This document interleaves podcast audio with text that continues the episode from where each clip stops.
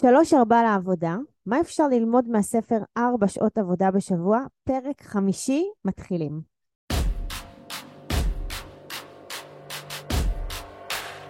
ברוכים הבאים למדברים השקעות עם עמית ואגר.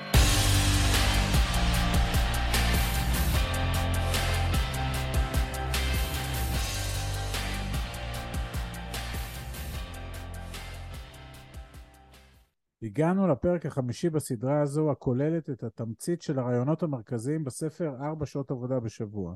הספר נכתב בשנת 2007 על ידי הסופר והיזם טים פריז. נזכיר שבארבעת הפרקים הקודמים עסקנו למעשה בהגדרות מיהו העשיר החדש, מהן הנחות העבודה החדשות שכדאי לאמץ, איך מנהלים פחדים ואיך מגבשים תוכנית עבודה מעשית מאוד. כל אלה היו רכיבים של התשתית של השלב הראשון, שלב ראשון מתוך ארבעה, בדרך שפריז משרטט לפני קוראיו. זו הדרך שלשיטתו מי שיעבור בה יוכל להגיע לארבע שעות עבודה בשבוע, או באופן רחב יותר יוכל להגיע לעצמאות כלכלית.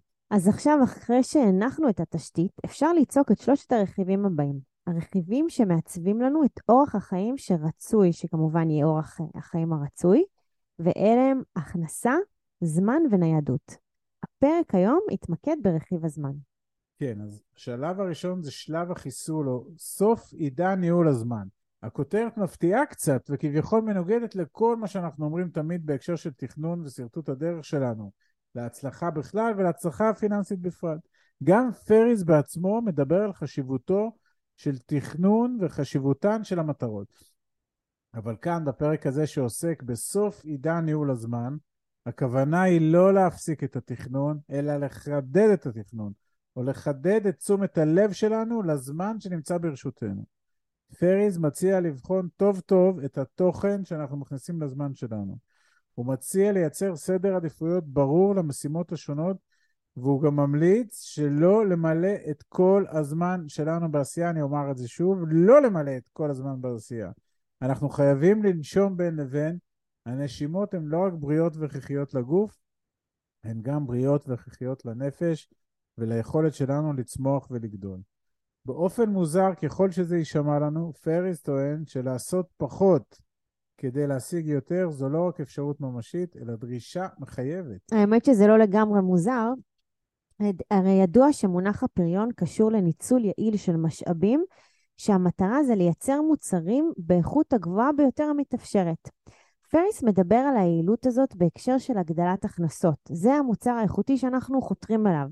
והיעילות שאנחנו תכף נעמיק בה, המשמעות שלה היא השקעה של פחות זמן בייצור המוצר, באמצעות הגדלת השימוש במשאבים אחרים שהעולם המודרני מעניק לנו.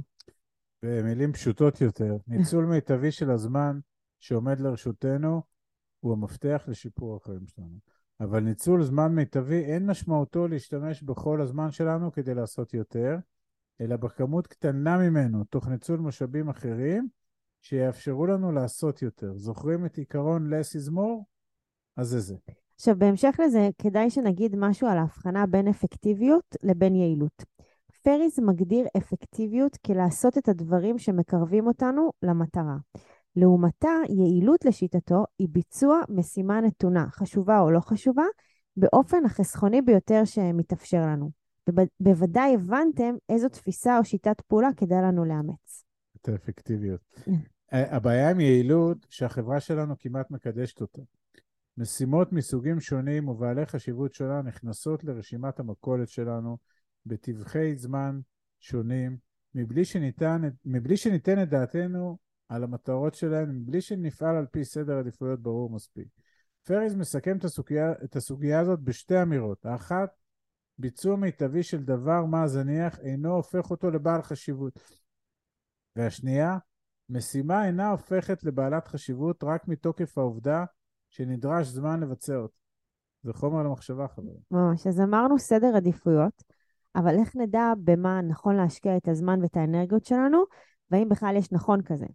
כמובן שכל האנשים שונים, החשיבה אחרת, המטרות אחרות וגם הדרכים אחרות. אין נכון שהוא אחד, אבל יש כמה עקרונות מעניינים שיכולים לסייע לנו לבחור מה הכי טוב והכי נכון עבורנו.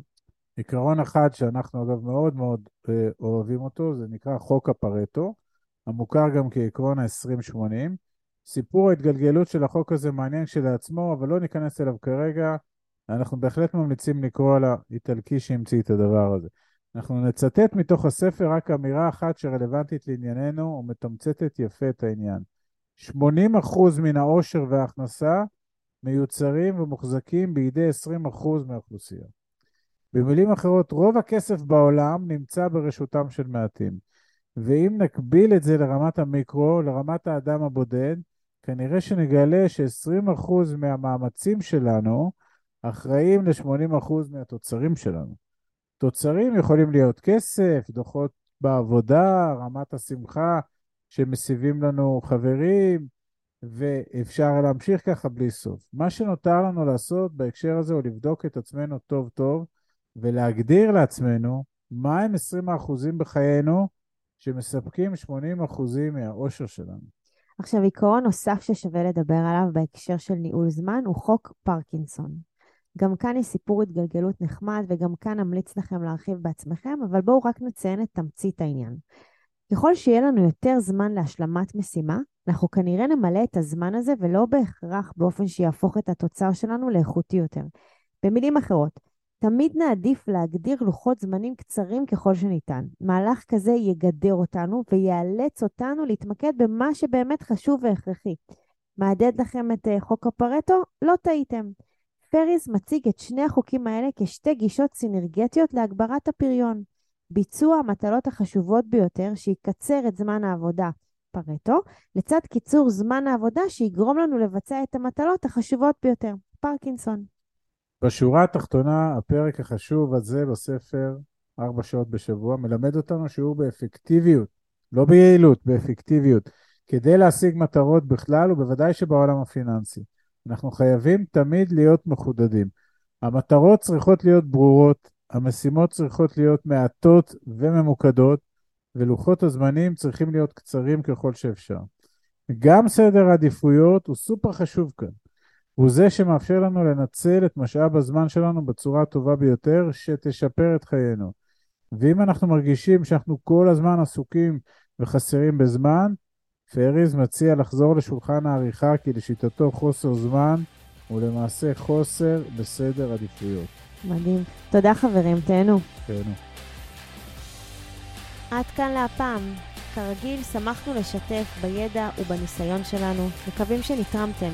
מי שממש רוצה להכיר ולהיחשף להזדמנויות ההשקעה בהן אנחנו משקיעים, מוזמן לאתר שלנו, תוכלו למצוא הכל שם. אנחנו כמובן גם פעילים בכל הרשתות החברתיות, מוזמנים לעקוב אחרינו. אם אתם מכירים אנשים נוספים שהתכנים שלנו יכולים לסייע להם, נודה לכם מאוד אם תשתפו אותם. להתראות חברים.